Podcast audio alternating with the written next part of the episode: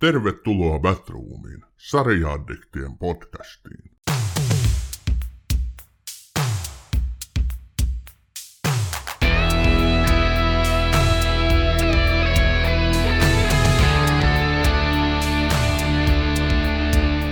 Tervetuloa Batroomiin, hyvät kuulijat. Jokaisella meistä varmasti lapsuusmuistoja, jotka liittyvät televisioon. Mä tarkoitan lähinnä sellaisia muistoja, jotka ovat olleet ikimuistettavia hetkiä television äärellä. Itselläni se on vuosi 1981, jolloin olin kahdeksanvuotias. Tiistai oli tärkein ja odotetuin päivä viikossa. Päivä oli samalla sekä hienoin että kamalin. Kamalin siksi, että piti käydä pianotunneilla pyörällä. Ja hienoin taas siksi, että illalla televisiosta tuli taisteluplaneetta Galactica. Sarjasta tuli elämää suurempi. Ne muistot eivät unohdu. Tänään Batroomissa käsittelyssä on tämä lapsuuteni ajan oma suursarja sekä siitä vuonna 2004 tehty uusinta.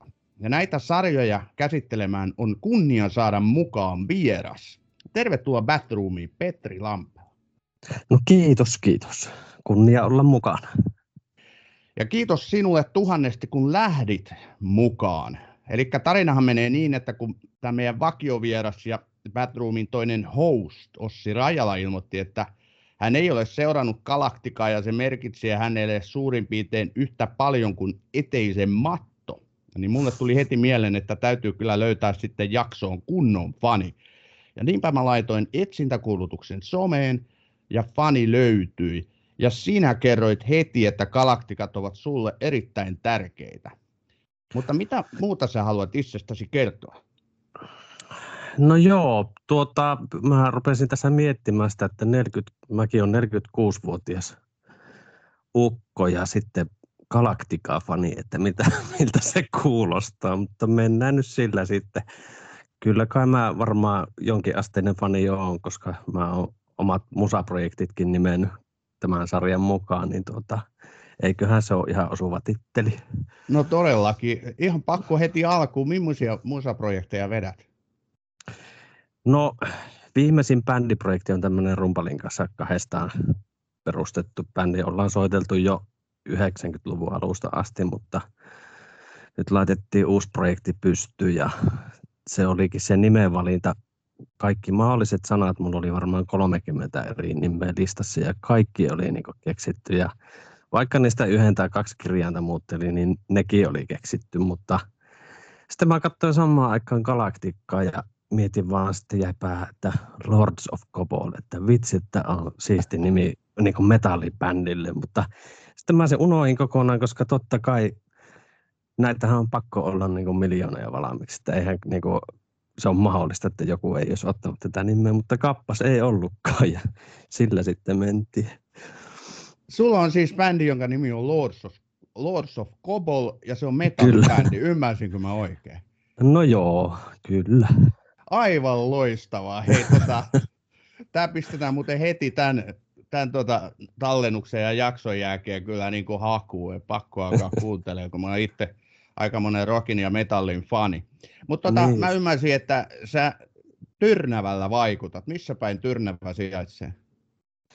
No se on tässä Oulun kopeessa puolen tunnin ajomatkan päässä Oulusta tämmöinen pelkkää peltoa ja perunastahan meidät tunnetaan, mutta itse en ole mikään traktorikuski, että tuota, graafista suunnittelua tee ihan kattoa käsi. Mitäs nämä mun alkusana kuulosti? Mä tuossa hiukan avasin omia lapsuusmuistojani Galaktikaan liittyen, niin millaisia tuota herätyksiä sä koit?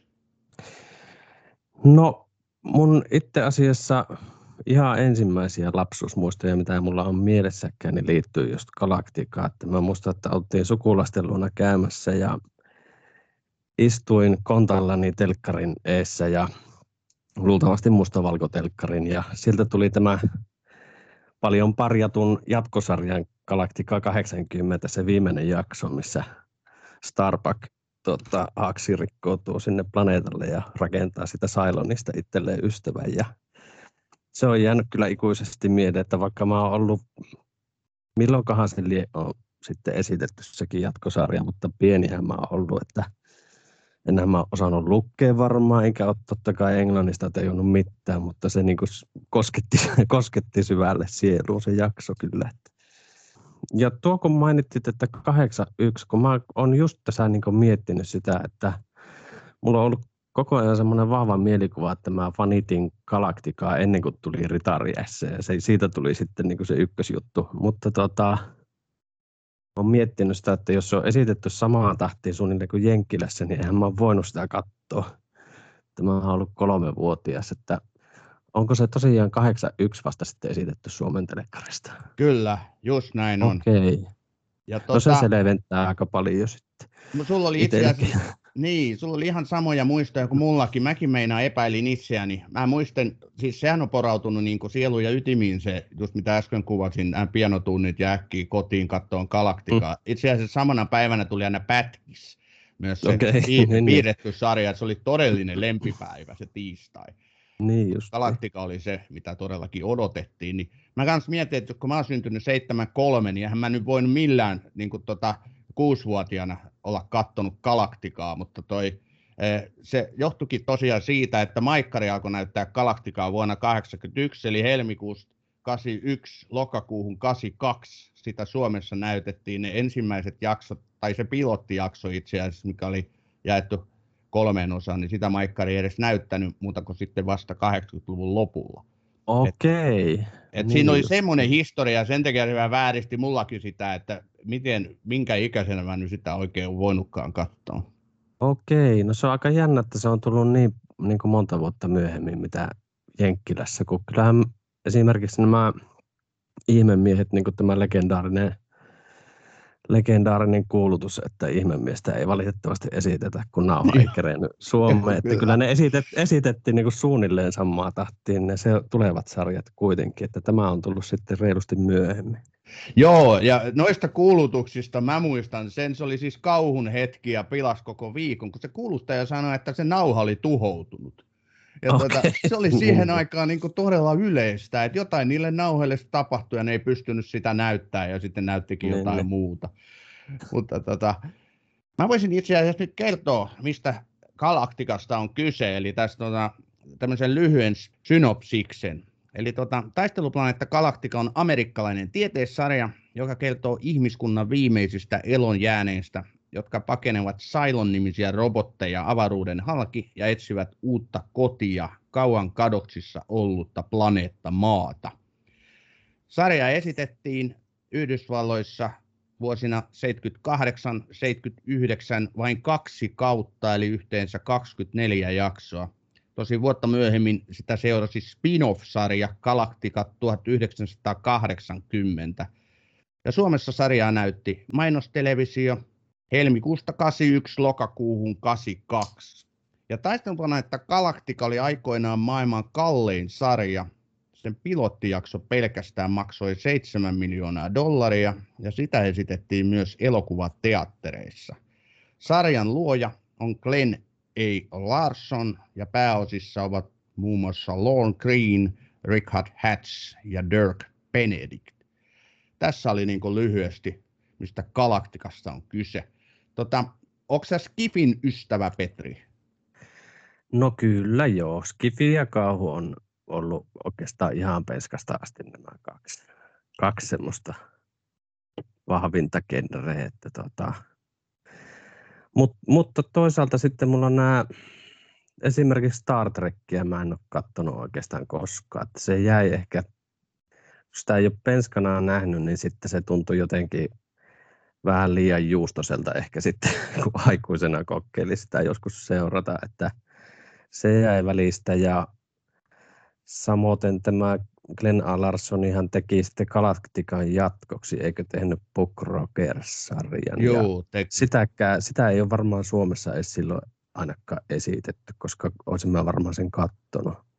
Mutta tota, silloin samaan aikaan sitten nyt, kun selvisi, että se on 81 tullut, niin Mun lempparileffoja oli Tähtien sota totta kai, mutta sitten oli tota, Vaarojen planeetta, tämä Roger Cormanin Star Wars, tämmöinen vähän rip-offi, niin sekin tuli joskus silloin ihan kasari alussa telkkarista ja se oli mun lemppareita. Ja Ja, ja John Carpenterin leffoista mun suuri lemppari on edelleenkin Dark Star. En tiedä, miksi se on varmaan aika harvinainen mielipide, mutta, mutta siitä mä vaan tykkään, että kyllä se silloin penskana jo se avaruus jotenkin kiehtoi ihan tosi kovasti. Kyllä, mulla on ihan sama juttu, että avaruuteen mä kiinnostuin joko galaktikan kautta tai sitten ainakin viimeistään sen niin kuin avulla, eli kyllä niin kuin siitä alkaen on ollut niin kuin avaruus on ollut sellainen asia, mitä aina halunnut niin kuin sekä fiktiossa että faktoissa vähän niin kuin faktaperusteisestikin tutkia. Mutta jos, jos niin kuin näitä Galaktikan varhaismuistoja sä kelailet, niin mitä sulla siellä nousee esiin? Sä mainitsikin jo Starbuck, teki Cylonista itselleen ystävän. Mäkin muuten muistan hyvin sen jakson. Mutta mitäs muita mielikuvia tulee? Ihan hirveän vaikeaa kyllä sille 40 vuoden taakse muistella, mutta tuota, se mulla on jäänyt niistä hahmoista mieleen, että kyllä se oli se Starbuck mulle se kovin jätkä siitä sarjasta, että mä aina ihmettelin ihmisiä, jotka fanittaa eniten Luke Skywalkeria tai sitten tätä Apolloa, kun minusta ne oli vähän nynnyjä tyyppejä kummatkin, että Starbuck veteli sikaria ja uhkapelasi ja sillä oli joka jaksossa eri nainen tyyli, että tuota, se oli semmoinen, semmoinen niin kuin hulttio jätkä, niin sitä mä panitin niistä eniten. Kyllä, toi on muuten ihan sama mulla, että se oli semmoinen playboy. Nämä oli tosiaan semmoisia siloposkia, nämä Apollot ja kumppanit, mutta Kyllä. Starbuckissa oli sitä särmää ja eihän semmoiseen kaveriin voinut olla todellakaan ihastumatta. Kyllä, just näin.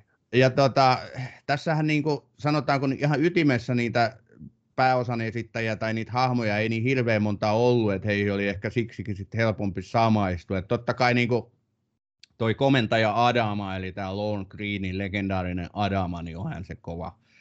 kova Joo, ja tota, se, noin.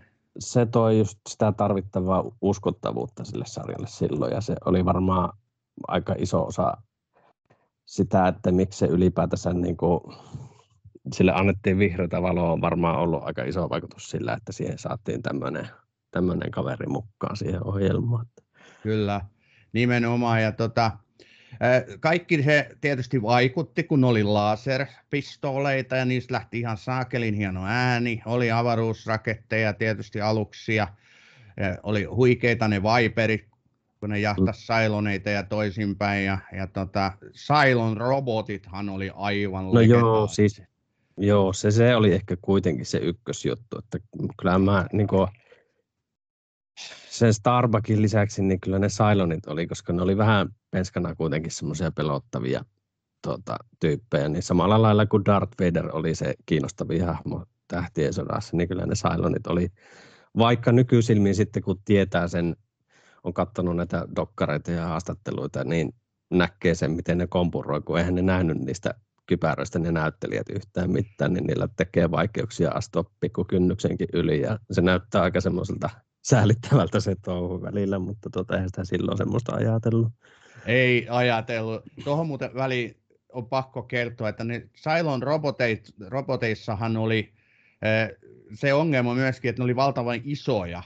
Niin tämä Glenn A. Larson, joka oli siis tämä tuottaja, niin hän hankki työttömiä koripallon pelaajia, niitä esittämään, niitä Cylon-robotteja ihan sen takia, kun ne oli niin kookkaita, niin Tämä niin, oli mun niin mielestä sellainen hauska detalji, minkä tuossa tuli, lu, luin just ja tuli vastaan niin, tämä tieto. Niin. Joo, en ole tuommoista kuullutkaan.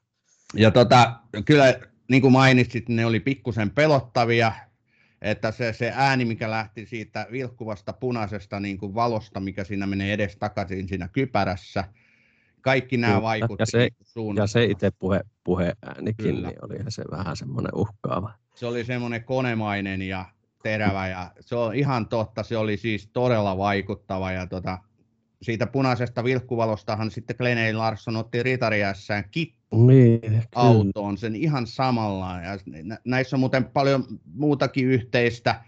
Ehkä tiedäkin, että tota, aina kun tämä tota, Hasselhoff, eli toi Michael Knight painaa sitä turbo nappia niin kuuluu sama ääni kuin Viperit lähti Galaktikasta. Aa, Aivan sama ajatellut. ääni. Että hän, niin nappasi, joo. joo. hän käytti näitä samoja jippoja sitten, ääniä niin, ja valoja. Kyllä, kyllä. Ja musiikista samoin tuli mieleen vielä yhtäläisyyksistä, että teema musiikki kummassakin aivan kertakaikkisen loistava ja Kyllä. tarttuu. Joo, täytyy sanoa, että ei edelleenkään sattuneesta syystä mikään teemamusiikki kyllä meikäläiseen vaikuta niin paljon kuin Galaktikan, Galaktikan toi Mm. tunnari, että se on kyllä niin huikea. Ja sitä mä vielä hoksasin jossain vaiheessa sitä ruveta ajattelemaan, että siinä on itse asiassa kaksi tarttuvaa melodiaa päällekkäin. Ensin lähtee se semmoinen rytmikäs tuota, melodia soimaan ja siihen päälle tulee se jousilla se vielä toinen melodia. Ja ne kummatkin melodiat on hyviä ja ne soi vielä päällekkäin, että se on aika siisti. Todellakin, toi on musiikkimiehen hyvä, hyvä näkemys, se on ihan totta. Ja tota, tässä vaiheessa kuuntelijat, katsokaa YouTubesta tai kuunnelkaa pikemminkin niin alkuperäisen Galaktikan tunnari, kuinka hieno se on. Ja miettikää, että se on kuitenkin tehty 70, 70-luvulla. Että Oliko se- muuten Glenn A. Larsonilla siihen, tuota, siihen tunnariin, kun sehän oli kuitenkin säveltämässä sitä Ritariasen tunnaria, vai oliko se Glenn A. Larsoni siinä mukana tuossa Galaktikan tunnarin tekemisessä, onko sulla siitä tietoa? Mulla ei tarkkaa tietoa ole, mutta kyllä käsittääkseni tosiaan näinkin, näin oli. Eli kyllä häne- hänelläkin niin oli kosketuspintaa sit niin elokuva- ja, ja TV-sarja ja musiikkiin. Ja kyllä se niin näkyy myös tässä. Ja niin kuin San sanoitkin, niin Ritariassa hän musiikissa hän oli sit vahvasti mukana myös. Kyllä.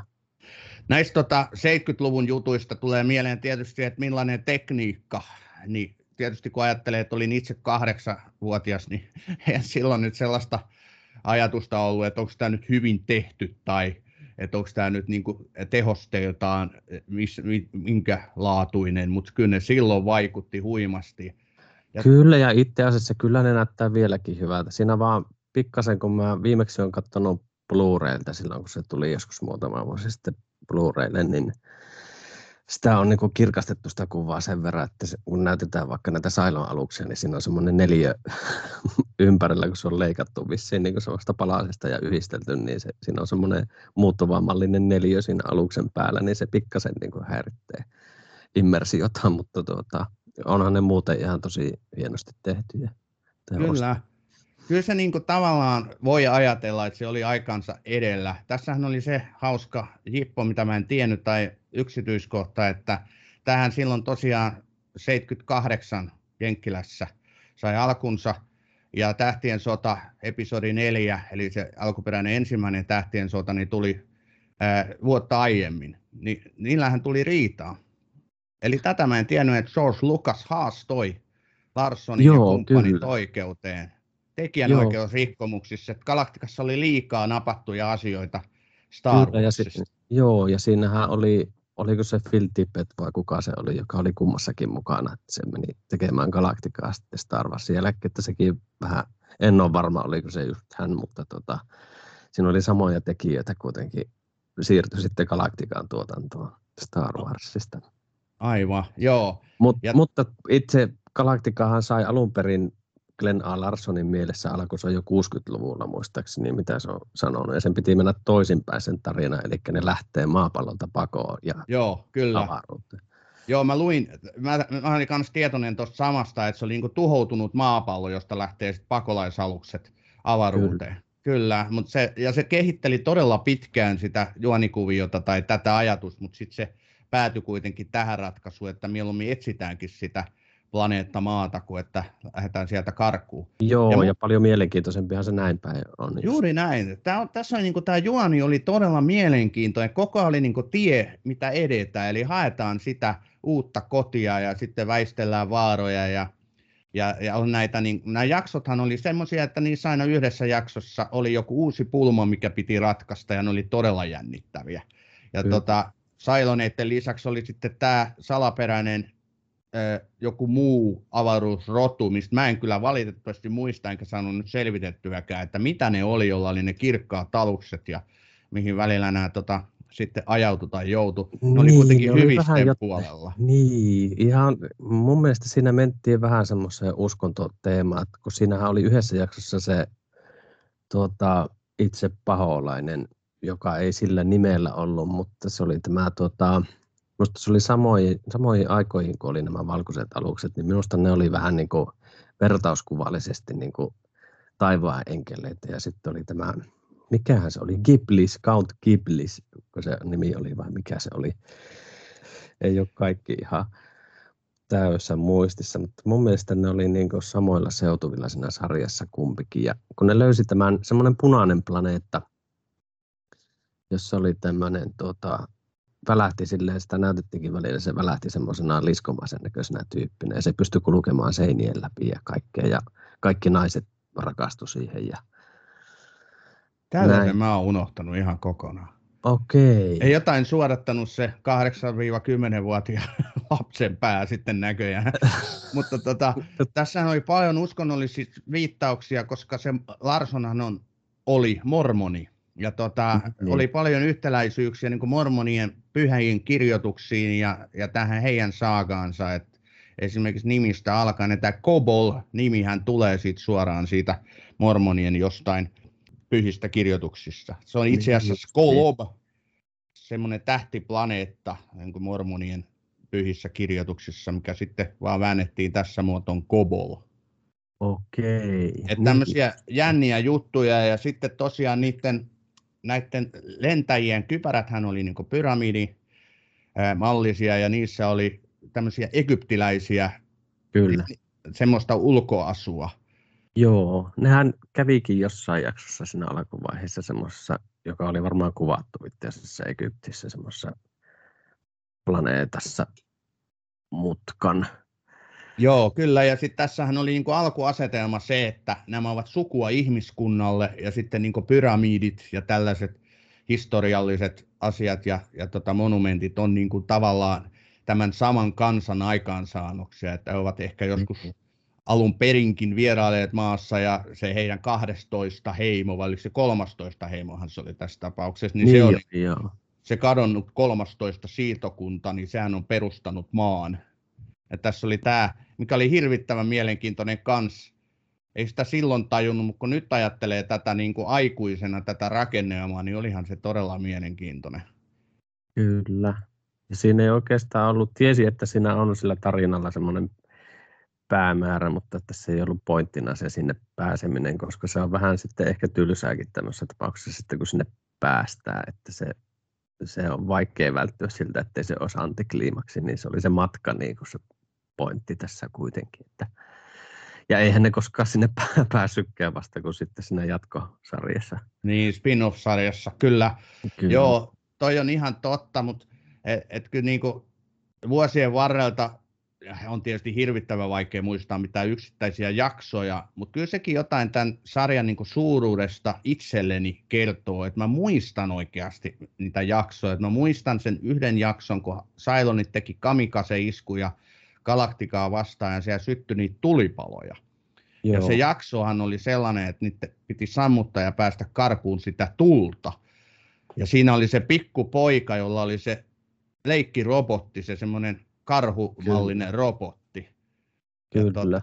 Sille Sekin on mu- muuten tälle, joo, tälle tota, eläinten ystävänä, niin se vähän nyt niin kuin, jälkikäteen se on aika arveluttavaa, kun siellä oli simpanssi siellä sen povun sisällä. Että tot, mä Kyllä. olin aina luullut, että siellä on ihminen sisällä, mutta ei enää ehkä niin kuin nykyään olisi, olisi tuota, kovin eettistä laittaa eläintä semmoiseen pukuun esiintymään, mutta tuota, se oli sitä aikaa se Joo, kyllä, todellakin.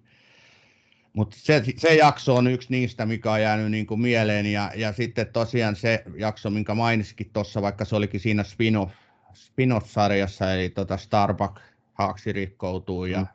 tekee siitä Cylonista kaverin. Mutta sitten erityisesti yksi jakso, minkä mä muistan todella hyvin, eli, eli Apollon ja Starbuckin piti mennä sinne Cyloneiden tukialukselle.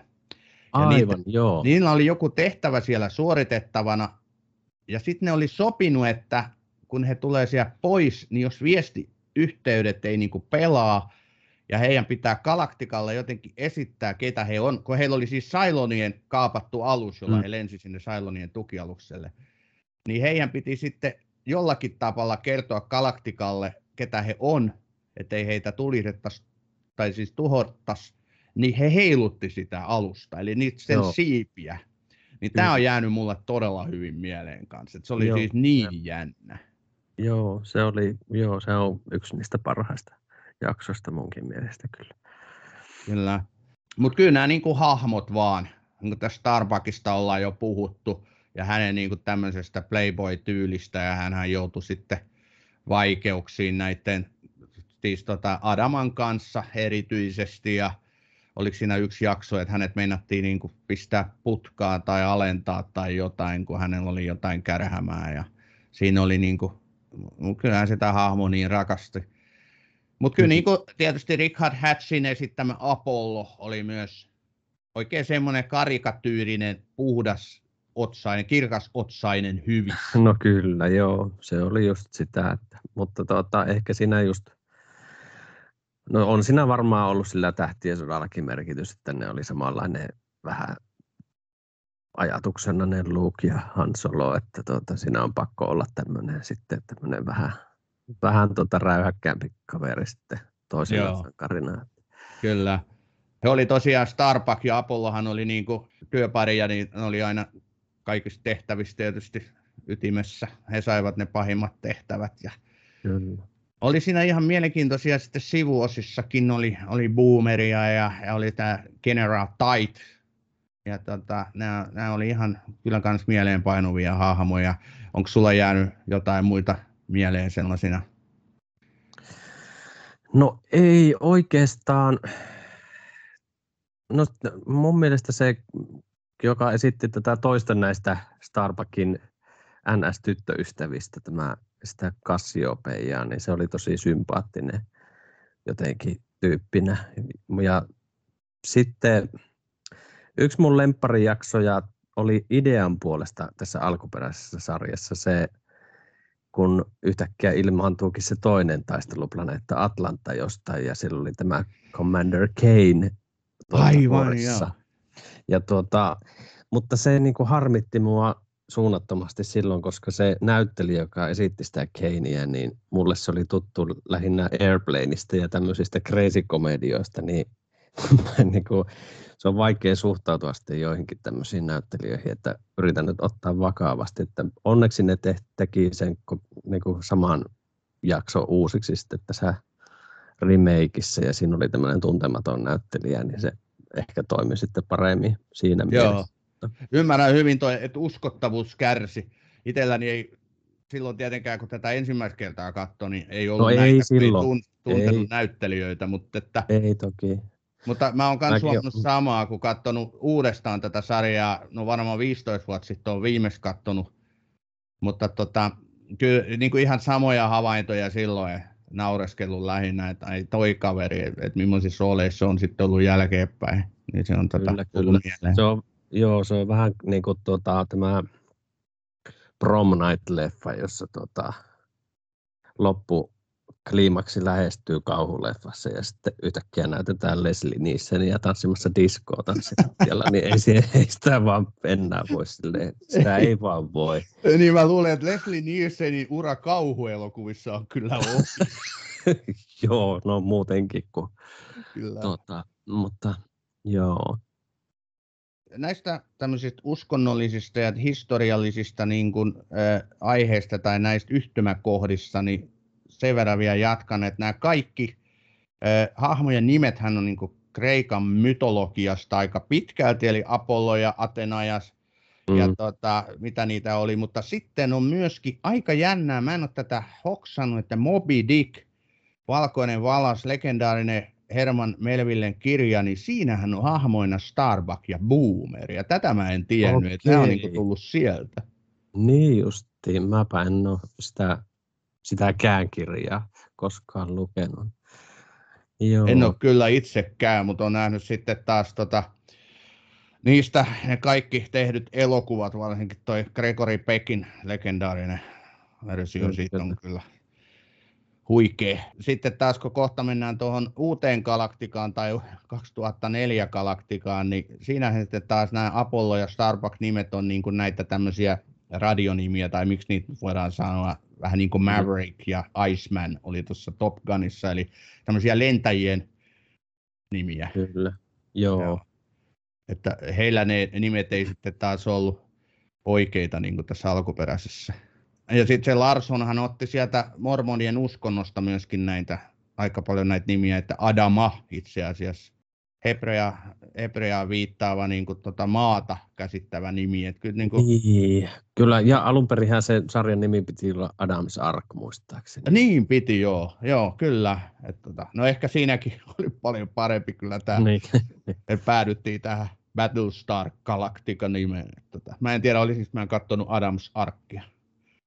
Niin, vaikea sanoa kyllä. Toisaalta taas tämä Galactica-nimikin on semmoinen, olen saanut kuulla, kun olen ottanut sitä uutta sarjaa kehua, niin tota, varsinkin kauniimmalta sukupuolelta on tullut semmoista, että en, en että vaikka kuin kehut, niin en mä voi tuon nimistä sarjaa ruveta. Joo, kyllä. Tämä on Batroom. Välillä innokkaasti, aina äänekkäästi. Tota, mennäänpäs nyt sitten uuteen sarjaan.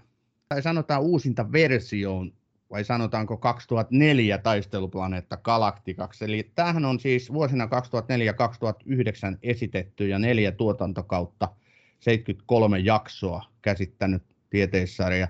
Ja tämän takana on sitten taas sellainen kuin Ronald D. Moore. Ja perusjuoni on kutakuinkin sama kuin alkuperäisessäkin Galaktikassa – ja sen pääosissa ovat muun muassa Edward James Olmos, Mary McDonnell, Katie Sackhoff ja Jamie Bomber. Äh, ymmärsinkö mä oikein, että tämä on sulle vielä tärkeämpi kuin alkuperäinen? Joo, tämä on, tämä on kyllä ainut tapaus niin kuin ainakin sarjatasolla, että olen tykännyt tosi paljon alkuperäisestä, mutta tykkäsin vielä paljon. Mä sanoisin, että tämä on mun kaikkien aikojen lempparisarja ja ehdottomastikin. Oikeeta. Millainen historia sulla tämän kanssa sitten on? Aloitko heti katsoa vai miten ajauduit?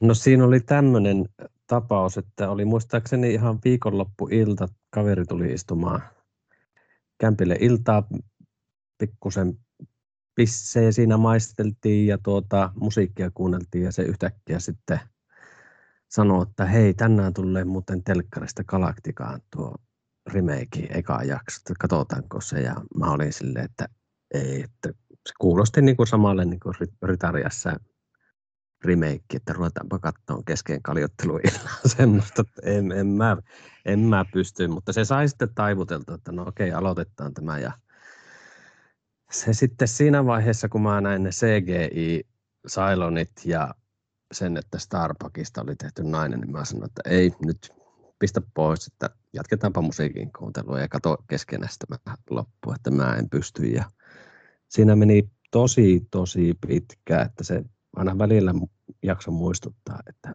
vitsi, että tämä on hyvä sarja, että kannattaa katsoa, että en minä, että mä alkuperäinen riittää, että se on hyvä. Mutta sitten jossain vaiheessa mä sitten myönnän, että no okei, että kokeillaan, että pari jaksoa. Ja ne vaan ne hahmot nappasin niin kuin saman tien jotenkin mukaan, että en tiedä mitä siinä tapahtuu, mutta, mutta, mutta, mutta mä en ole koskaan niin silleen, silleen tota, tullut imastuksi mukaan mihinkään sarjaan.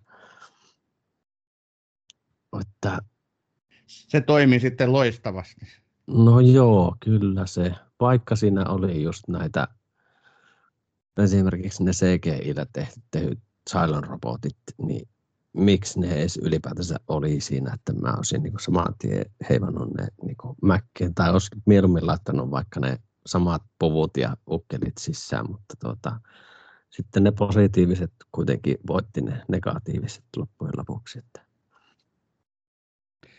Mulla oli aika pitkälti sama historia kuin sullakin, mutta mulla kävi niin, että ne etäännytti niin pahasti siinä alussa, että mulla meni mulla meni yli kymmenen vuotta ennen kuin mä katsoin sitten sen Oho. uusinta Et tota, nämä oli aivan samat kuin mullakin. Mä en, mä en kestänyt sitä, että ne, mitkä oli silloin alkuperäisessä Galaktikassa ollut mulle niin kuin niitä kaikkien suurimpia hittejä, Cylonit ja, ja, ja tota Starbuckit ja, ja sitten tota varsinkin se Baltaari, joka oli niin kuin tosi semmoinen karski siinä ykkösessä, semmoinen ei paljon puhunutkaan, mutta oli sellainen oikein kunnon pahis.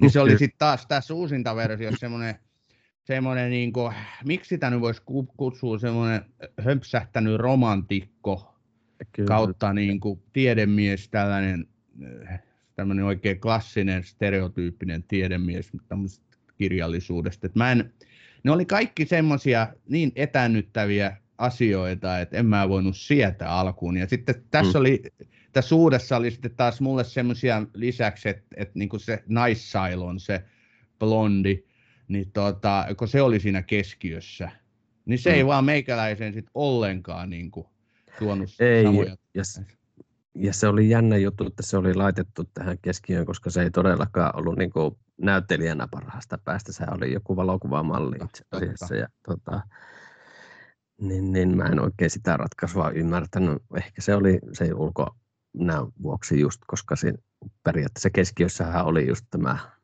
Valtarin tota, himo tätä, tätä Kyllä. kohtaa. Että. Kyllä. Mutta sitten taas, niinku, sit kun mä noin tälle uuden mahdollisuuden, niin sitten taas alkoi vetää pikkuhiljaa puoleensa ne vahvuudet siinä. Eli siinä on ensinnäkin yksi mun, niinku, sanotaanko yksi maailman aliarvostetuimpia huippunäyttelijöitä, eli Edward James Olmos, niin sillä karismallaan ja sillä uskottavuudellaan sitten taas se toimi siinä hyvin. Ja kun siinä oli kuitenkin sitä tuttuutta siinä juonessa edelleen, niin kuin Sailonieita karkuun maata etsitään, se 13 siirtokunta. Ja, ja sitten taas niin ne jaksot oli vauhdikkaita, tapahtui kaikenlaista, että se jännitys piti mukanaan. Sitten se taas niin kuin pikkuhiljaa alkoi kehittää sellaista koukun tuntua, että pakkohan tätä nyt on katsoa, ja sitten katoin sen loppuun ihan putkeen, että et ei siinä hirveän kauan mennyt. Mutta kyllä mun on ihan pakko sanoa, että ei tämä kyllä mulla silti ole läskään niin tärkeä kuin se ykkönen, mutta mikä sulle sitten, jos osaksa kuvata, että mikä tässä sulle sitten teki vielä, vielä niin kuin tärkeämmän kuin se ykkönen? No ehkä se tärkein pointti on se, että siinä alkuperäisessähän oli tosi mustavalkoinen hyvikset ja pahikset asetelma niin kuin siihen aikaan oli jo kaikessa, että tota, robotit on pahoja ja ihmiset on hyviä, mutta tässä sarjassahan, kun sitä vähän aikaa katsoo, niin yhtäkkiä tajusikin, että hei, tässä ei olekaan hyviksi eikä pahiksi, että ne Sailonitkin kuvittelevat olevansa hyvän asialla sillä, Totta. että ne, sillä, että ne tota, nehän usko, että he, he ovat parempia Jumalan palvelijoita kuin ihmiset ovat ja sen takia ihmiset pitää saada tuhottua. Ja, ja tässä on paljon semmoisia just, että koko ajan ollaan harmaalla alueella eikä mennä niin kuin mustaan ja valkoiseen puolelle. Ja Spaltaro itse asiassa mun mielestä taas mä, mä niin rakastan sitä hahmoa, koska mulle ei tule yhtään muuta sarjaa tai elokuvaa mieleen, missä heti alussa niin kuin näytetään, että tämä tyyppi on itsekeskeisyydessään ja oma hyväisyydessään tuota, vastuussa miljoonien viattomien ihmisten niin kuin kuolemasta ja silti sympatiat on niin kuin, sen puolella. Se on tosi sympaattinen se hahmo. Joo. Silti, niin, tuota, ja se on oikeastaan se paljon, paljon sen näyttelijän ansiota kyllä. Se osasi olla jotenkin, sillä silmätkin näytti koko ajan, että sitä kohta kyynelmä lahtaa jommasta kummasta. Että... Todella hyvin avaat. Tota, se on muuten James Callis se Joo, ja sitä mä ihmettelin. tässä uudessa. Mä olin aivan varma, että siitä tulee niin kuin joku superstara niin kuin tämä roolityön perusteella, vai sit en mä ainakaan nähnyt sitä missään muualla enää sen jälkeen. En tiedä. Näitä ei itse asiassa kovin monta on näkynyt missään, mutta... Ei, mutta, tota... paitsi sitä Starbuckin esittäjää, joka taas mun mielestä oli näistä päähahmoista niin se heiko melkein. Niin joo. Jos, jos ei sitä Tämä Katie Shackhoff, joo. Niin, Joo, ja toi just tämmöinen moraalis-eettinen, mitä sä avasit, että oli niin kuin paljon laajempaa tässä, tutkittiin asioita monesta näkökulmassa ja ei ollut niitä mustavalkoisia hyviksiä ja pahiksia, niin toi on kyllä ihan totta, että tässä on niin kuin moniulotteisuutta tässä 2004 taisteluplaneetta Galaktikassa, kun sitten taas se alkuperäinen oli niin kuin mustavalkoinen monessa suhteessa, että se se on ihan totta. Ehkä lapsena, pienenä lapsena tämmöinen mustavalkoisuus niin joka suhteessa oli paljon helpompaa sisäistää kuin, Kyllä, kuin sitten taas suuressa, mutta sitten taas aikuisena on ollut niin kuin, mukavampi tai sillä ei ollut niin kuin tyydyttävämpää katsoa jotakin tämmöistä, missä pohdiskellaan paljon niiden asioiden syy-seuraussuhteita. Toi Baltarhan oli todella hyvä esimerkki siitä, että kyllähän hän niin kipuilee ihan valtavasti siinä sarjan aikana, kun hän, sitten kun hän tajuaa, mitä hän on tehnyt Mutta sen sijaan, että hän romahtaisi tai näin, niin hän sitten kuitenkin ajaa itselleen niin kuin sopivaa asetelmaa. Et, et se on niin kuin todella monipuolinen tyyppi. Siitä ei oikein osaa sanoa, että onko se niin kuin, vaikka. Täy- niin, ja onko se sitten niinku sellainen pahis, mitä sun vaan pitää vihata, vai onko se sitten semmoinen symppis, sä tunnet myöskin myötätuntoa. Et on, on kyllä niinku todella hyvä hahmo tämä uusi Joo, valta. ja se, että se vielä siinä jossain vaiheessa presidentiksi asti Joo. se, se oli se koko tilanne vähän samanlainen kuin Brianin elämässä, kun tuota, se tajusi, että nämä porukka niin kuin, pitää häntä messiaana. Että se oli vähän semmoinen niin kuin, hänelle itselleenkin semmoinen tilanne, että mitä ihmettä tässä tapahtuu, nauttiako tästä vai ei, mutta kyllähän se sitten loppujen lopuksi nautti siitä, koska se oli oma hyväinen tyyppi, mutta tota, siltikin niin jotenkin se vaan esitti sen tyypin sille, että mulla oli koko ajan niin kuin pienet sympatiat, vähintäänkin pienet sympatiat sen puolella. Että Kyllä. Ihmisethän, katsojathan tunnetusti ihastuu just sellaisiin hahmoihin, jotka, jossa on sitä moniulotteisuutta. Että, tota, että hyviä hahmoja, niin sekä vihaa että ihailee samanaikaisesti. Mutta tässä Galaktikassa, niin kuin tässä 2004 Galaktikassa, niin tässähän oli erilaisia hahmoja. Tässä oli muun muassa tuotu sarjaan niin tämmöinen poliittinen aspekti ja sen kautta presidentti, eli tämä Laura Roslin, joka näyttelee Mary McDonald, niin niin siinä, tässä oli paljon uuttakin. Tässä oli monesti niin löyhästi suhteessa siihen alkuperäissarjaan, mutta olihan tässä myöskin sitten taas toisaalta tosi paljon samaakin, mutta sitten oli taas tuotu näitä uusia puolia. Mitä sä tykkäsit tästä tämmöisestä poliittisesta asetelmasta, jos sitä näin voidaan kutsua, ja näistä uusista hahmoista?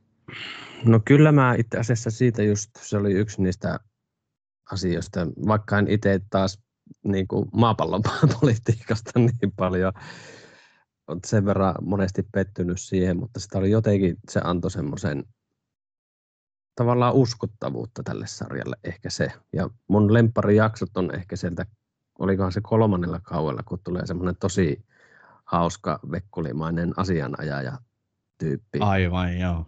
kuvioihin ja siinä oli just tämä Valtarin oikeuskäsittely ja ne oli pari jaksoa, oli ihan käytännössä sitä oikeuskäsittelyä, niin ne, se oli jotenkin mulle semmoinen ehkä huippukohta koko sarjasta, että, että ja, ja sehän oli tämän tekijän aikomuksenakin oli se, sitten kun se kuuli, että hän pääsee tekemään Galactica uusin, uusinta versiota, niin niin, niin se suhtautui siihen sille, että nyt hän pääsee käsittelemään semmoisia hänelle tärkeitä maapallolla tapahtuvia asioita, konflikteja, ne lähettää terrorismia, uskonsotia ja kaikkia näitä aiheita, mutta skifin raameissa. Niin sehän näkyy tässä kyllä aika selkeästi, että, että, että se on vähän niin kuin suuri osa parhaista zombileffoista on semmoisia, että siinä on se pintataso, sitä voi katsoa semmoisena, että se ihmiset juoksevat zombeja karkuun, mutta sitten siellä monesti on niin kuin Romeron leffoissa, niin on joku siellä alla kuitenkin semmoinen yhteiskuntakriittinen taso, johon voi pureutua, jos haluaa, tai sitten se voi ottaa ihan vaan pelkästään fantasiana, että tässä on vähän sama juttu. Tässä on kyllä, tässä on todellakin näitä tasoja paljon ja, ja se tosiaan se Ronald D. Moore, joka tässä on se luoja, niin hänellähän on, hän on just tämmöisiä tasoja halunnut niin kuin myöhemminkin sarjoihin ja muihinkin sarjoihin kehittää, että kyllä niin kuin ajattelee jotain Star Trekin neljät sukupolvea tai sitten tota, sitä elokuvaa ensimmäinen yhteys ja näitä, niin kyllä niin kuin samoja tämmöisiä moraalis-eettisiä ynnä muita tasoja näkyy myös näissä, että nämä ei ole missään tapauksessa niin yksioikoisia, vaan kyllä niin kuin, hän tarjoaa just tällaista moniulotteista tarkastelua aika, aika pitkältikin näissä sarjoissa ja elokuvissaan. Et hu, huippuluokan tekijä on kyllä Ronald D. Moore ja nimenomaan Skifiin erikoistunut, näin mä oon ymmärtänyt. Kyllä, joo, mulla on kyllä näkemättä nämä tosiaan niin kuin sanoin, että Star, tuo Star Trek on jäänyt mulla jotenkin pimentoon, mutta pitäisi ehkä osata siihenkin joskus uskaltaa pureutua, että ehkä Joo. ei, että, että ei aloittaisi sieltä ihan niistä ensimmäistä, vaan tsekkaisi jotain vähän uudempaa tuotantoa ensin.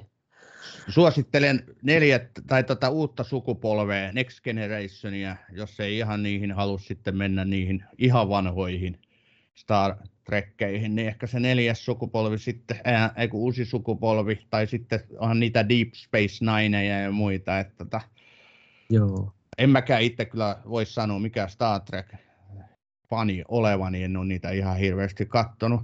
Mutta jos palataan niinku näihin tasoihin, mitä tässä uusinta galaktikassa on, niin kyllä mäkin tykkäsin just siitä poliittisesta ulottuvuudesta. Oli tuotu paljon sellaista, jotenkin kuitenkin häiritsi, että ne oli niin, kuin niin ö, samankaltaisia, mitä voidaan ajatella maassa käytävien poliittisten vääntöjen olevan. Et jotenkin sitä sitten taas niin toivoi kautta odotti, että olisi nyt tuolla universumin toisella puolella tai jossain avaruudessa eri vähän, niin, vähän erilaisia nämä, mutta ihan samanlaisia ne oli. Tota, tämä oli hirveän hyvä aamu, tämä Mary McDonald. Mä tykkäsin hänestä tosi paljon. Hän on huippunäyttelijä, kaksinkertainen Oscar-ehdokas, tanssii tähtien, eikä tanssii susien kanssa.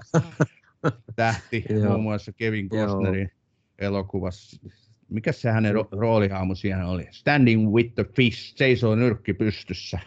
Mary mm. McDonough oli siinä tanssii susien kanssa. Niin hänen hahmonsa oli tosi hyvä ja siinäkin oli sitä tai oli semmoista moniulotteisuutta, että hän, hänellä oli se syöpädiagnoosi ja hän ei tiennyt, koska hän kuolee ja näin päin pois. Että siinä Aivan, oli, kyllä. Hän pyrki se... niin pelaamaan poliittista peliä sitten taas Adaman kanssa, koska Adama oli sitten taas sotilas amiraali. Niin, kyllä, sotakomentaja. Ja sit sitähän tässä oli koko ajan sitä vääntöä, että kummalle tämä nyt niin kuin, kuuluuko tämä armeijalle vai tuota, presidentille nyt tämä, tämä tilanne, että tässä vähän palloteltiin puoliin ja toisiin. Ja... Kyllä, ja se teki hirveän se mielenkiintoiseksi. Kyllä, se, se vaan ehkä nyt tässä jälkikäteen sitten, silloin kun sitä eka kertaa seurasi, niin se oli tosi mielenkiintoinen se, että no sailoneita on näitä ihmissailoneita, on vaan muutamaa erilaista mallia ja sitten aina jännitetään kauden lopussa, että kuka näistä tuota, ihmisistä paljastuu sailoniksi, koska semmoinen varmasti on taas tapahtumassa, mutta siinä ei ole mitään järkeä, niin kun, sitten, kun jälkikäteen ajattelin, miksi ihmeessä ne sailonit olisi tehnyt niin kuin muutamaa erilaista tyyppiä miljoona kopiota. Ja, niin, ja, ja, sitten, ja sitten se, että, että tuota, me katsojana nähtiin kuitenkin koko ajan, päästiin seuraamaan niiden Siloneiden toimintaa, mutta sitten me ei koskaan nähty sieltä. Totta kai se olisi pilannut, ollut spoileri, jos me oltaisiin nähty siellä, mutta jännästi ei koskaan sattunut kuvaan näitä, näitä tyyppejä sieltä Siloneiden puolelta, jotka sitten paljastu ihmisten puolelta Siloneiksi, että, että semmoinen, se oli ehkä pikkusen semmoinen tekemällä tehty twisti lisää tähän Kyllä. tarinaan. On ihan samaa mieltä. Mua häiritsi myös toi hyvin paljon. Ja tota, sitten siinähän oli se yksi iso tämmöinen päälinja, kuka on se viimeinen Sailon hahmo, jota ei ole vielä paljastettu, eli kuka näistä, näistä niin kuin pääosan esittäjistä tai näistä päähahmoista sitten paljastuu Sailoniksi. Kaikki niin kuin, pelkäs sitä puolesta, mm. katto peiliä, että olenko minä Sailon, niin Mä ymmärrän sen pointin, siinä, siinä haettiin taas sit semmoista jännitysmomenttia tähän lisäksi, tähän juoneen, mm. mutta se sitten taas, kyllä se häiritsi. Ja ehkä mua eniten tässä sarjassa häirinnyt kaikkien näiden äh, muuten niin hyvien juttujen kuitenkin jälkeen se, että millaisia ne Sailonit oli. Että kyllä niin kuin, ehkä se on sitten se sellainen ylipääsemätön muuri, että jos sä oot kahdeksan 10-vuotiaana katsonut niin taisteluplaneetta Galaktikaa ja ne, kala, ne, ja ne Cylon robotit, niiden ääni, niiden vilkkuvat valot, niiden tämmöinen käytös, niin se latistui tässä uusinta versiossa aivan satanolla. Että eihän ne ollut mitään verrattuna. Nämä oli vaan semmoisia peltipurkkeja tai sitten ne oli ihmismäisiä. Ne niin. senturiot, senturiothan oli näitä metallisia tässä uusinta versiossa, mutta sitten oli niin pääsailoin oli näitä humanoidi ihmismäisiä. Kyllä. Ja se mä en ymmärtänyt sitä u- uutta designia, että miksi se oli pitänyt edes ylipäätänsä, ei se minusta ollut yhtään sen kuulimman näköinen se uusi versio näistä tuota, toastereista, niin kuin niitä kutsuttiin. Ja sitten se, että ne oli tosiaan tietokoneella tehty, niin en, mä, mä olisin jättänyt niin kokonaan, niin koska ne, niillä ei ollut mitään oleellista niin merkitystä tässä sarjassa, että oltaisiin jätetty kokonaan vaikka mieluummin pois, niin, mutta tuota, nämä nyt on näitä. Niin, no, mutta se pääjuoni siinä kuitenkin oli vangitseva. ja täytyy sanoa, että kyllä niin kuin neljä kautta meni aika heittämällä. Että kyllä tota, et, et niin kuin pääosin oli, oli todella onnistunut ja hyvä, ja varmaan yksi, niin kuin jos ajatellaan tämän aiheen TV-sarja genrejä, niin kyllähän tämä yksi niistä klassikkosarjoista on, ja hyvin Joo. arvostettu sarja monella tapaa. Kuulin toi... yhden mielipiteen, niin, niin. kuulin yhden mielipiteen, että tämä oli, tämä oli joidenkin mielestä liian saippua sarjamainen, että mä itse taas silleen, niin kuin osannut ehkä katsoa sitä ajatella, mutta olihan tässä paljon sitä semmoista kolmiodraamaa YMS myöskin mukana, mutta toisaalta sekin kuuluu niin kuin ihan oikeaan elämäänkin rakkaussuhteet ja ihmissuhteet, että, että mä tykkäsin siitä, että tämä ei ollut liian, liian semmoista kovaa skiviä kuitenkaan. Totta, ei pelkkää laserpistoleiden välähdyksiä, vaan tässä oli oikeasti kaikkea muutakin. Itse asiassa laserpistoleitahan tässä ei välähdellyt, vaan tässä oli, no ei. ne aseet oli jotain muuta. Joo, kyllä. Kyllä, joo. Mutta tästä puolesta mun täytyy vielä mainita, että Edward James Olmos, joka nyt on tunnetuin varmaan näistä kaikista näyttelijöistä, hän on ollut Miami Viceissa ja, ja vaikka missä, niin kun hän luki, hän ei meinannut suostua tähän rooliin. Hän itse asiassa ei lukenut edes käsikirjoitusta, kun hän kuuli aiheen. Mutta hänen perheensä pakotti hänet lukemaan käsikirjoituksen. Ja hän oli lukenut neljä sivua, niin hän totesi, että tämä on minun roolini. Että hän näki siinä sitten taas vahvasti semmoisten vahvojen henkilöhaamojen kautta rakennettavaa avaruussarjaa. Kyllä. Hän, to, hän tuli se avaruusaihe ja tällainen niin vieroksuttanut, mutta sitten hän totesi, että tässä on valtavat mahdollisuudet. Kyllä. Ja, ja Olmos halusi sopimukseensa vain yhden ehdon, eli ettei tässä ole mitään muukalaisrotuja, ettei välillä tule joku Ai jaa. vihreä okay. niin lisko humanoidi jostain nurkan takaa, niin sen hän halusi siihen sopimukseen, ja se oli mun mielestä hirveän hauskaa, että todellakin, että siinä hän oli kyllä ihan oikein, että hyvä näin.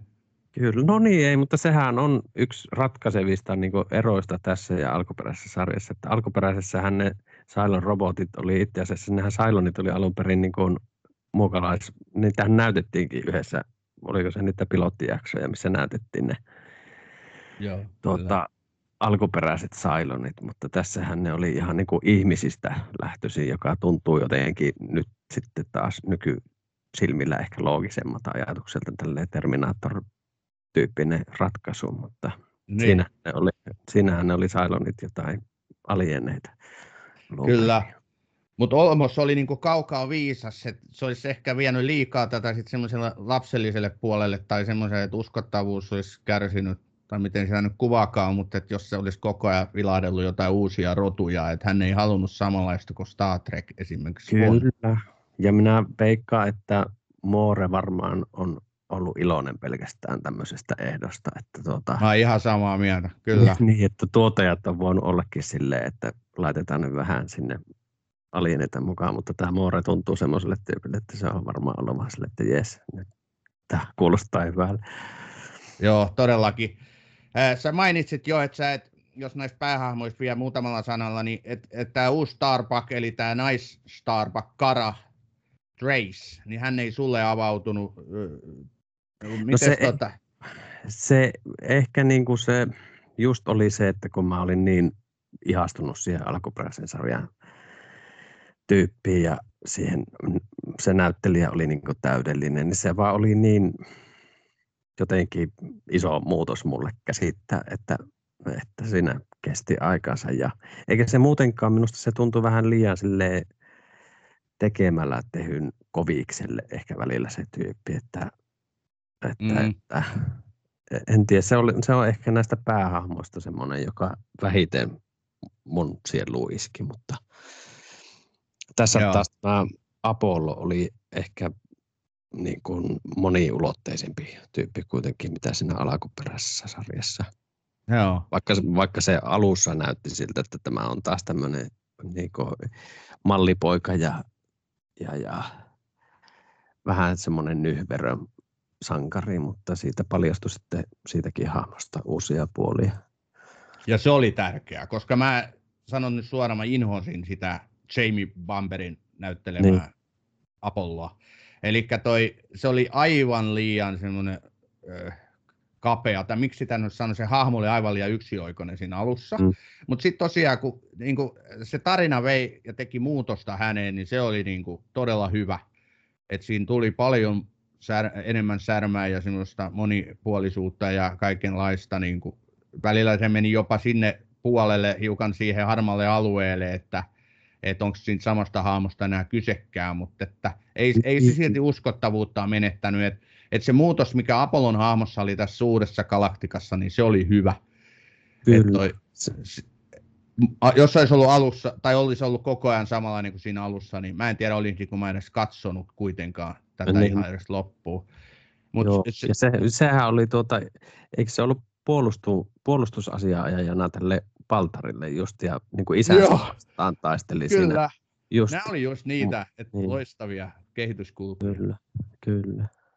Mutta ei mulla sitten taas tämä äh, Cara Trace Starbuck. Ei se ollut mulle sitten enää niin kuin loppua kohden niin vastenmielinen, siihen vaan jotenkin tottuu. Ja mä sitten taas tykkäsin siitä näyttelijästä, että se, siinä oli sitten taas jotain sellaista, että, että hän olisi oppi pitämään tämän sarjan aikana. Kyllä, Mut, ei, ei, ei, se mitenkään niin kuin vastenmieliseksi mullekaan muodostunut. Ehkä se alakuva oli just se, että kun... Niin vertaisi tähän alkuperäiseen Starbucks niin, Benedict näytteli. Kyllä. Kyllä, oli niin aivan liian isot saappaat täytettäväksi, täytyy mm, kyllä sanoa. Niin. Mutta nämä muut hahmot, mitä oli sitten yritetty taas vähän alkuperäisestä niin kuin tehdä monipuolisemmaksi, esimerkiksi tämä tämä Tai, tämä toi, edu, äh, oliko se Everesti mm. tai, tai vai mikä se Joo. oli niin kuin, Alko- niin. Alkoholiongelman kanssa taistella. Joo, Kyllä. Niin, mä en tiedä, mitä mä heistä sitten oikein olin mieltä, tai boomereista tai näistä, mitkä sitten oli ihan erilaisia tässä uusintaversiossa. Joo. Oli heilläkin hetkensä. Mutta... Niin. Joo, se boomeri jäi myös vähän tässä. No ei se kyllä siinä alkuperäisessä sarjassa hirveän iso rooli tullut. Joo, ei, ei ollut. Mutta sitten taas tämä Tämä oli tämä päällikkö Galen Tyrell, joka oli niinku mekanikkojen päällikkö tai näin siellä Galactica pääaluksella. Mm. Hänhän oli niin isossa roolissa tässä uudessa. Kyllä, no, joo. Mitä mieltä sä hänestä? Siis mä tykkäsin ja siitä niiden, siinäkin oli tämmöistä romanssia, mutta se hänen ja sen tota, Kälin tyttöystävänsä suhde ja niin mä kyllä jotenkin tykkäsin, mutta se on pitkälti just nämä näyttelijät. Mun mielestä nekin oli aivan loistavia näyttelijöitä, niin, niin, niin toimi, että ei mulla oikeastaan, ei mulla oikeastaan tuu niin kuin noista muuta kuin tämä Sailon se number six ja Joo. Sitten niin kuin näyt, niin kuin näyttelymielessä, että tuota, se ei vaan jotenkin. Mutta toisaalta hän esitti robottia, joten ehkä se sitten onkin ihan jees. niin, kyllä. Sillä harvemmin saadaan Emmi-palkintoja. kyllä. Mutta sulla tässä sarjassa on tosiaan muodostunut todella tärkeä sarja. Onko sä monta kertaa vetässyt tämän läpi? Ennen mä kolme kertaa, onko mä kokonaan kattonut läpi. Ja kyllähän siinä joka kerralla, kun sitä katsoo, niin sitä alkaa näkymään. Tässähän tuli se käsikirjoittajien pitkä lakko, oliko se just ennen viimeistä kautta, ja ne joutui tekemään sitten kahtena puolikkaana sen, ja minusta se näkyy aika, aika selkeästi siinä, että siinä jäätiin junnaamaan siihen niiden sailoneiden tähän uskonto teemaan niin tosi pitkäksi aikaa. Se Baltar oli siellä jossain omassa haarimissa ja pohdiskeli syntyjä syviä ja se vaan tuntui, että se jatkuu ja jatkuu ja jatkuu se sama homma, että siinä jotenkin näkyy, näkyy kyllä sen lakon vaikutukset. Ja sitten samoin tämä loppu, no loppu oli sinänsä ihan jees, mutta sitten se epilogi siinä viimeisen jakson lopussa, niin siitä mä en tykännyt, minusta se olisi pitänyt jättää pois, mutta, mutta muuten kyllä niin niin, niin kyllä tämä on niitä sarjoja, että jos mä alan sitä katsomaan, niin sitten se on sama, saman tien niin pitää samana iltana katsoa useampi jakso, että siihen vaan jää, jää jotenkin koukku. Onko sä sanonut sille kaverille, joka muutaman ollut lasillisen jälkeen suositteli, että aletaanpa tätä katsoa ja sä silloin kieltäydyt, niin onko sä sanonut sille jälkeenpäin, että olipas muuten loistavaa, että kyllä. sä kuitenkin pyysit silloin?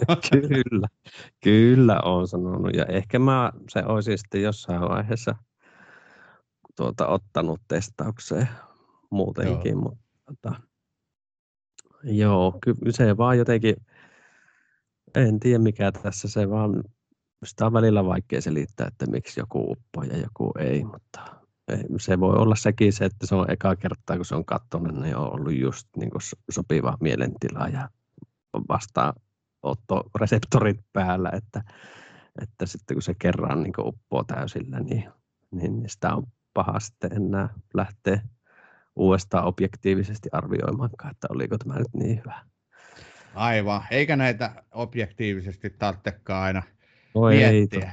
Ei, ja se, niin kuin sä sanoit, niin oikeaan aikaan aloitettu, sopivassa mielentilassa aloitettu joku sarja, niin siitä voi tulla todella merkittävä elämässä. Et sen verran nyt tulee mieleen, että mä aikoinaan niin Walking Deadin ekaa jaksoa katoin kolme-neljä kertaa ennen kuin se sarja sitten lopullisesti imas Eli se joku siinä alussa oli aina, että se tökki, mutta sitten kun ajattelee mm. jälkipäin, niin siitä on tullut yksi mun elämän niin kuin tärkeimmistä sarjoista, ainakin viisi Aivan. ensimmäistä kautta. Mutta, et, tota, et näin ne niin kuin kohtalo sitten taas omia polkuja niin kuljettaa. Et täytyy antaa vain niin, tarpeeksi monta tilaisuutta, niin ehkä se kohtalo niin. sitten TV-sarjoja niin kuin, niitä vie sitten oikeaan suuntaan.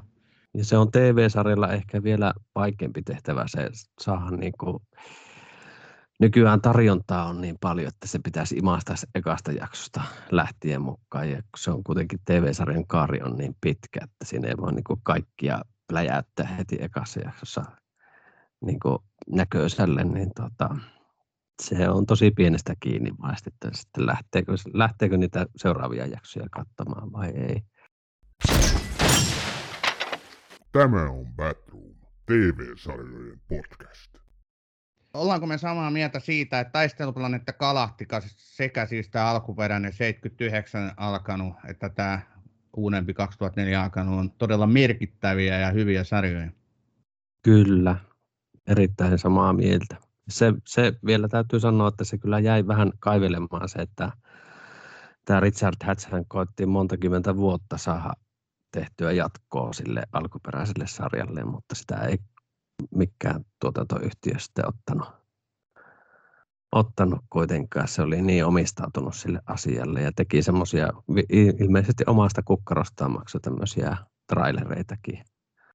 Se jäi näkemättä, mutta hän teki sitten taas aivan loistavan suorituksen tässä uusinnassakin. Kyllä. Ja se oli tosi hieno juttu, että Richard Hatch, joka siis näytteli alkuperäisessä Galaktikasta Apolloa, niin hän pääsi tähän uudempaan versioon, missä hän oli ihan eri, eri roolissa kyllä, mutta mm. se oli niin kuin jotenkin, koska hän, hänelle tämän suo, hän, hän on oikeastaan pelkästään taisteluplaneetta Galaktika, koska hän ei oikeasti ole juuri missään muualla näkynyt kuin jossain ihan pienissä sivurooleissa ja muussa, ja hän on jo edes mennytkin. Okei, me ollaan tässä tunnin verran juteltu näistä kahdesta loistavasta niin, sarjasta. Niin. Näin tota, Okay. Mä haluan niin. kiittää sua Petri vielä kerran, kun tulit mukaan Batroom podcastiin. Kiitos, kiitos. Tämä oli oikein mukava rupattelutuokio. Ja, ja, ja täytyy ruveta kuuntelemaan niitä teidän muitakin jaksoja kyllä ehdottomasti. Kiitos, suosittelen. Tota, mutta ennen kuin lopetetaan, niin mistä Lords of Gobolin voi tutustua? Onko teillä, oletteko te myynyt levyjä? Voiko niitä ostaa jostain vai löytyykö jotain? No ei, ei ole fyysistä kopiota, että ihan, ihan on tälleen niin kuin makuuhuone miksauksena on tehty tuo ensimmäinen levy löytyy tuolta Spotifysta tai YouTubesta tai kaikista näistä tämmöisistä palveluista. Mutta... Ei mitään, kuunteluun silti pistetään. Kuunnelkaa ihmiset, Lords of Cobol. Ja kiitos kuuntelijat kun kuuntelitte Batroomin tämänkertaisen jakson. Tämä oli samalla nyt viimeinen jakso ennen joulua ja vuodenvaihdetta, eli tietysti halutaan toivottaa kaikille hyvää joulua ja rauhallista vuodenvaihdetta. Tammikuussa palataan sitten taas asiaa uusien sarjojen ja juttujen merkeissä. Kiitos kaikille ja kiitos sulle Petri. Kiitos. Ja tässä vielä Lords of Gobble Martyr Song.